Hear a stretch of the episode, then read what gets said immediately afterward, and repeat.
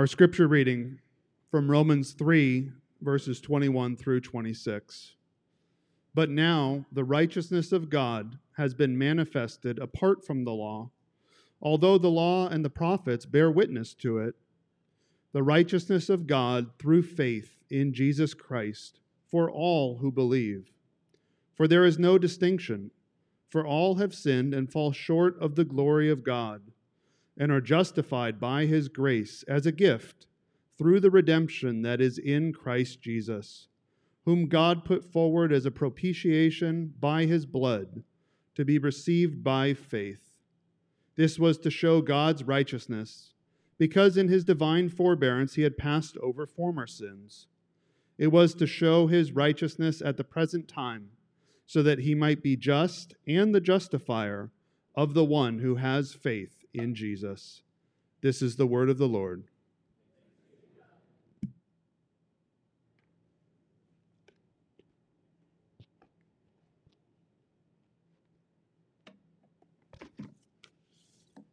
Good morning. I take solace in the fact that uh, as Martin Luther preached those Reformation sermons, he probably too dealt with birds flying around in the chapel. So uh, the Lord is sovereign and good over all things, and His glory is shown in, uh, in our lives and in our worship. So uh, let me lead us in prayer, and then we'll walk through this passage together. Father, we thank you for your goodness, and we pray that you would show us your grace that we receive alone uh, by faith in Jesus. Thank you for your word, and help us to be built up in our faith. It's in Jesus' name and in the power of the Spirit that we pray. Amen. It's been said already in the service uh, in a number of different ways that we are all under pressure to prove ourselves, uh, in, in some ways, to become something, to justify ourselves, to be acceptable. And, and we do this by, you know, how much we earn, by trying to maintain our beauty or our strength or in emphasizing our academic and athletic achievements or in highlighting our families. Uh, we have this tendency, at least I do, to, to present ourselves. We want to present well. Uh, one little example for me is I don't always like to park in front on Sunday mornings if my car hasn't had a bath because I feel that I'm not presentable. And friends, today my car is in the way back of the parking lot. We all try to be justified, to be all right. One cultural observer and theologian, David Zahl, has, has pointed out that we do this, we try to be justified by often emphasizing how busy we are. And I can't believe it, but I was on a Zoom call on Thursday with some folks outside the church, and they said, How are you? And it literally slipped out. I said, I'm busy. This is what David Zahl has said busyness is more than a description of how we're doing. It is one of our culture's predominant indicators of worth and value, a measure of personal righteousness. The more frantic the activity, the better. That's the way the culture trains us to think and to feel. But as we aim to justify ourselves by our standards, the standards of others, we realize that God is the one to whom we ultimately must answer. And so, as it's been mentioned, 500 years ago, Martin Luther spent hours trying to figure out his own life, trying to be presentable, trying to approve or find approval of himself. He was trying to get right with God in prayer, in penance, in doing good deeds. And so he admitted his impure motives and his occasionally dark thoughts. And yet peace eluded him. And the more he tried to please God with his works, with his obedience, with his prayers, actually, the more Martin Luther became discouraged. And as he later admitted, he had begun to hate the God whom he was actually supposed to love and whose law he was called to keep, as we are all called to keep. But as Martin Luther was studying the book of Romans in particular, passages like the one we're looking at today struck him like a wonderful lightning bolt. And Luther finally exclaimed, I grasp that the righteousness of God is that righteousness by which, through grace and sheer mercy, I don't have to justify myself. But God justifies us through faith. And Luther continued, Thereupon I felt myself to be reborn and to have gone through open doors into paradise. And so we are not justified by being busy or by excelling or by maintaining our beauty and our brilliance or whatever. But rather, we are made right by what God has done for us in Jesus Christ. Justification is a gift that we receive by grace through faith in Christ alone. And so, friends, there is so much in this passage. Literally, and we say this a lot, but every word, especially in this passage, really deserves its own sermon. But we're going to frame it this way we're going to look at our guilt that is demonstrated in our failing to keep the righteous standards of God, our guilt. But then we're going to see that God's righteousness has been re- revealed in the grace, the gift of our Lord Jesus Christ, whom we receive by faith alone. Amen? And so, first, our guilt. Paul says in verse 21, we're going to look at this and then come back to it later on. But now the righteousness of God has been revealed apart from the law, though the law and the prophets testify to it. Now, what is Paul saying here? Well, we can't be right with God by what the law tells us to do because we don't do it. Earlier in the verse preceding our section, Paul summarized a whole, really a whole argument that he was making. And he says in verse 20, it wasn't read to us, but let me read it now. For by works of the law, that is, by what we do, by our obedience, no human being will be justified or made right in God's sight, since through the law comes what? Knowledge of sin. And this is what Luther was so aware of in his own life. Now we find the word or some variation of it, the righteousness of God, four times in this passage. And again, part of what it's building on is that the righteousness of God shows that we're not righteous. But on the other hand, God always does right. He is good and He is faithful. His right standards, in fact, flow from His righteous character and His loving heart. And so, righteousness, then, our passage preceding the one we're looking at, but also our passage, righteousness is God's right judgment against our unrighteousness. Earlier in Romans, in chapter 1, verse 18, Paul says, The wrath of God is being revealed from heaven against all unrighteousness or godlessness, against all, all wickedness, against sin. Now, we can say, you know this, sin has so many definitions to it, but at the core, it's rejecting the person our Creator, to whom we owe everything, to whom we owe all that we have and all that we are. God says, as His first command in the Ten Commandments, Thou shalt have no other gods before me. In other words, He is not to be peripheral, which He so often is, but central. And so Paul said in Romans 3:11 and following Therefore, there is none who is righteous, no, not one. There is no one who understands, no one who seeks God. All have turned aside. There is no fear of God before their eyes.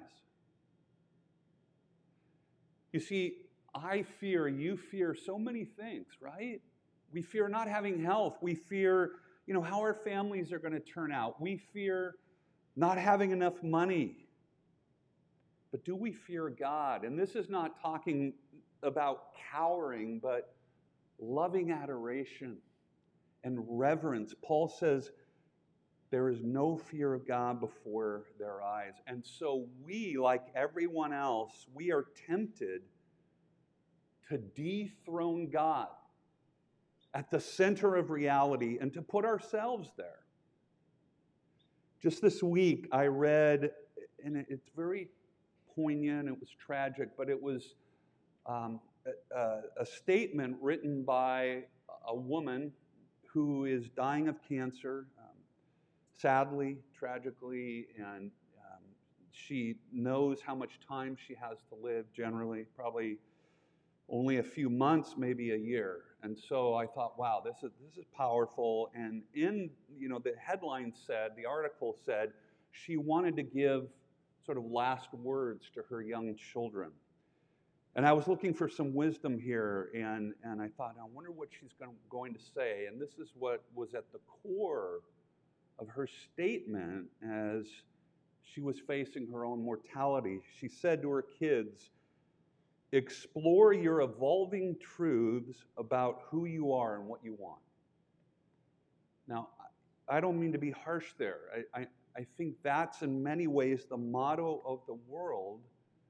And Paul says that we all subtly fall into that. We think it's our evolving truth about what we want at the center of reality.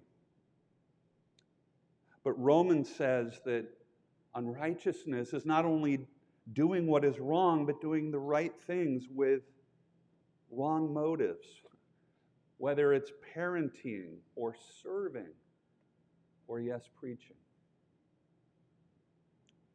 Paul says in verse 22, the second part of the second half of it, this is, again, not just the world. We need to be really careful here. He is not saying it's those, you know, unwashed people out there. But he says there is no distinction. For all have sinned and fall short of the glory of God. Now, one of the ways I used to explain this in, in youth ministry is, you know, there there's some people maybe who are who are better um, in terms of striving to be good and moral and to follow God. Maybe better than those who are you know criminals or or monsters or whatever. But if you think about this as dr- trying to jump across to the grand, jump across the chasm of the Grand Canyon, uh, and you think of that in athletic terms, you're going to get professional athletes, basketball players, football players, track uh, athletes, they're going to be able to jump 10 to 15 feet, probably further than any of us, but they're still not going to make it. And so Paul is saying, wherever you are, if you compare yourself to, you know, a criminal, you may be able to jump a little further, but we all fall short of the high calling and the glory of God. And so it's not just sinners out there. It is not just the worldly who fall short, but the religious who fall short. And yet we so often say, you know, I am made right. I am justified by what I do, by attending church regularly. And we've been preaching on this. It's good to attend church regularly, but that doesn't make us right with God we, we say, I'm justified because I don't gossip, or I'm justified, I'm made right because I get the doctrine of justification right. We think it's our theology that ultimately makes us okay. There was an influencer who got off of Instagram because she thought uh, maybe it was just kind of consuming her life. And she said, I realized I was worthy by all of my Instagram likes, and she's not the only one, is she? And so Romans 3 says that the law holds all of us accountable to God and that we all fall short of his glory, and that none of these things can make us right with him. There is no distinction. I so appreciate um, a pastor in our denomination who, who wrote this about his own life uh, upon reflecting on Romans 3. He said, I get road rage. I find more satisfaction in the praise of people than I do in the grace of God. He said, It is not uncommon for me to enjoy hearing my own name more than I do hearing Jesus' name. I have been guilty of that at times, and so have you. He continues I can be selfish, cowardly, conflict averse, jealous, and ambitious in all the wrong ways. Yeah. He concluded I fear the future as much as I trust God for the future. And so, as we close this section, it is so clear that the law of God points out our sin. It can't take it away, but it shows us how much we need the righteousness of another. And as we think of the issue of facing God on the last day, I love what Tim Keller said about that. He said, If there is no final judgment, what hope is there for the world as we look at all that has gone wrong in the world. But then he continues if there is a final judgment, what hope is there for me? Well, that is God's righteousness shown in the grace of Jesus Christ. So let's now return to verse 21 and carry that thought further. Paul says, But now the righteousness of God has been manifested or shown apart from the law though the laws and the law and the prophets bear witness to it. What he's saying there is that the law points to the righteous one who lived the law and who loved God completely on our behalf. And I love how Paul says here, but now, he is talking about a, a, new era. He is saying, never before has there been this kind of access to God, ever. You see, in this new era, God gives the righteousness that He demands. And so Paul is saying that God has uncovered not only the righteousness that is shown in judgment, but the righteousness that is shown in mercy. For all of us have fallen short of the glory of God and are justified by His grace as a gift. This gift comes to all who believe. And so, how beautiful this is, friends. The gift of grace is God's absolutely free and undeserved forgiveness and favor given to us, not based on what we do, thank God, but on the grounds of what Jesus has done for us and to those who will give an account at the throne of God, which all of us will.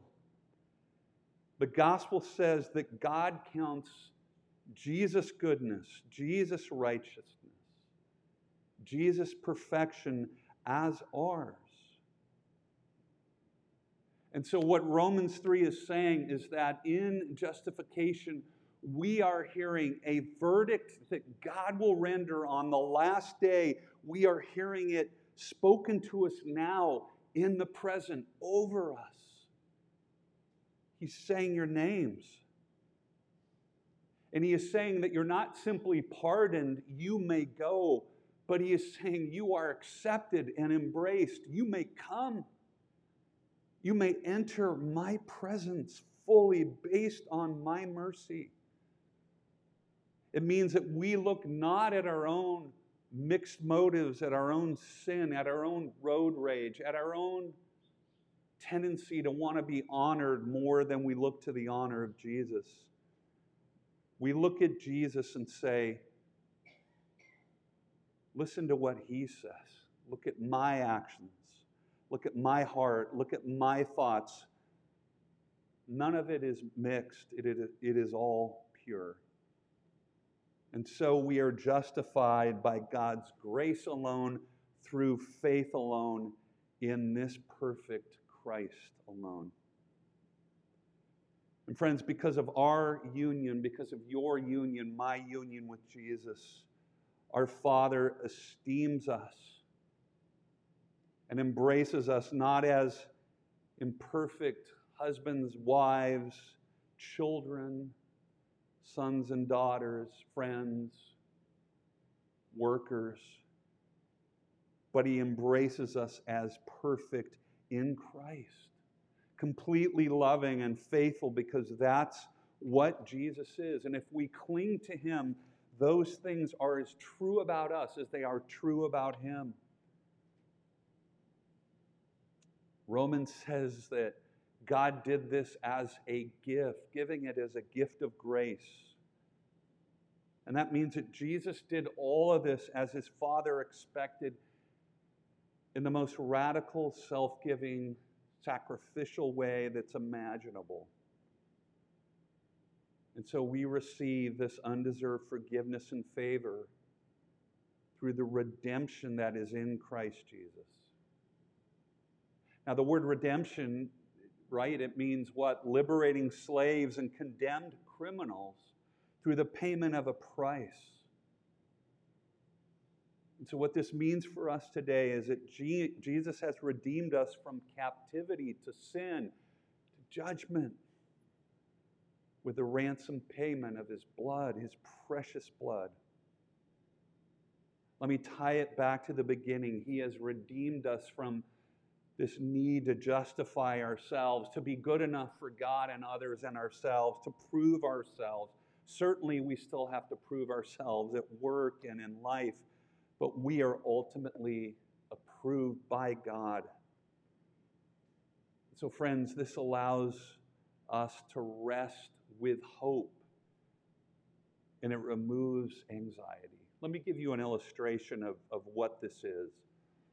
There's a, a story that's gone around about um, uh, a man who was walking through an airport and he was wearing the, the, the badges and the markings, uh, the jacket of a Navy SEAL soldier. And it, there's a video and it's rough. And by the way, I don't recommend you watch it. I had heard about it and I watched it and I thought, well, this is kind of rough. But uh, two men, you don't really see their faces, but they go up to him and they start interrogating him and asking him about where he served and, and who he was and what his accomplishments were. And as you, you watch the video, you begin to realize this man isn't truly a Navy SEAL. And the men begin to confront him and uh, they say, You know, we know that you're not a Navy SEAL. You know how we know? Because we are. And then they talk to the man who's just trying too hard. He's wearing all the garb. And they say, you know what? This is called stolen valor.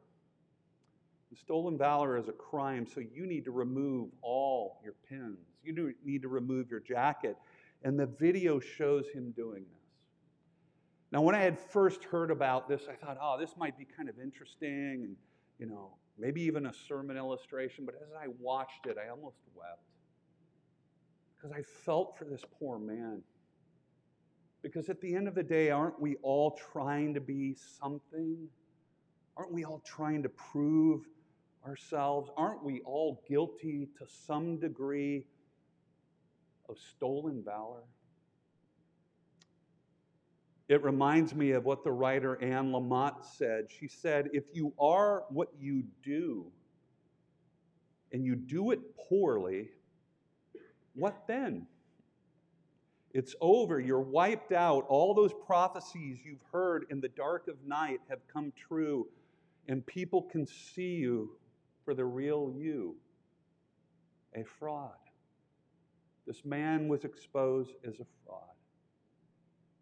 But as we think of the gospel that Romans 3 is describing, it is saying the righteousness from Jesus that is ours Dear brothers and sisters, it is not stolen valor, it is gifted virtue. We are righteous not by pretending to be that we're something that we're not. by always presenting a good self. But we are righteous by wearing Jesus' clothes. And we're going to never have to take those off.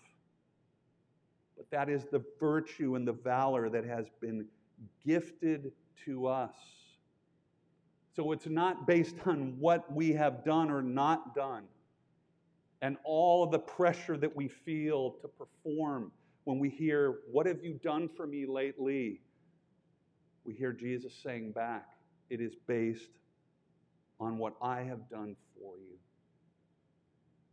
Well, Paul explores how can God do any of this? Well, it's because he didn't sweep our unrighteousness under the rug, but look at verse 4. He did it by setting forth Christ as a propitiation. You see, on the Day of Atonement, that is explained in Leviticus 16, the high priest would go into the Holy of Holies with a blood sacrifice that was meant to, you know, cover over their sins and to avert the wrath of God that was against not only the sins of the people, but against that and the sins of the priest. The blood was put on what was called the mercy seat. And so the wrath of God was propitiated. It was turned away from sinners. But all of that symbolism was ultimately pointing to the true priest and the t- true sacrifice. You see, it is because Jesus gave his life that the wrath of God is turned away from us and we receive the mercy of God. You see, Jesus is the very mercy seat of God. And so it's because of Jesus that judgment was poured out on him, while mercy, acceptance, and approval are poured out on us. And so wrath and love meet at the cross, mercy and justice kiss as, as the judge became the judged for us. And so Paul concludes in verse 25 this was to show God's righteousness because in his divine patience, in his forbearance, he passed over previous sins. You see, friends, God, we could say righteous as a verb, he righteous the unrighteous, showing in Jesus that he is both just and the justifier of those who trust his Son. And so, this is a righteousness, a rightness that you and I can never earn. We can only receive it by faith. And how do we receive it? We put out the empty hands into which God pours his grace. God only pours his grace into empty hands and into broken hearts. Martin Luther said, God accepts only the forsaken, cures only the sick, gives sight only to the blind. He has mercy only on those who are wretched. Let's raise our hands and receive. You see, because God approves of us in Christ, if we trust in Him, we can rest and we don't have to prove ourselves. Amen? Let's pray.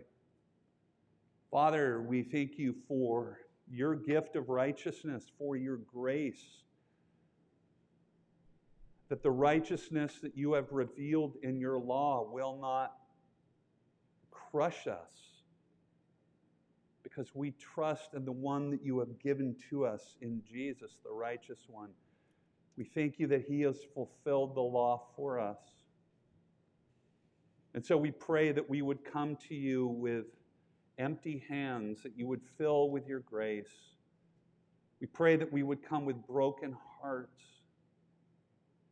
and that we would know that we don't have to ultimately prove ourselves. We don't ultimately, before you, have to present ourselves with our best foot forward because you approve of us in Jesus. And so, God, we thank you for this great news that we are justified by your grace alone in Christ alone, and it is in Him that we place our faith today.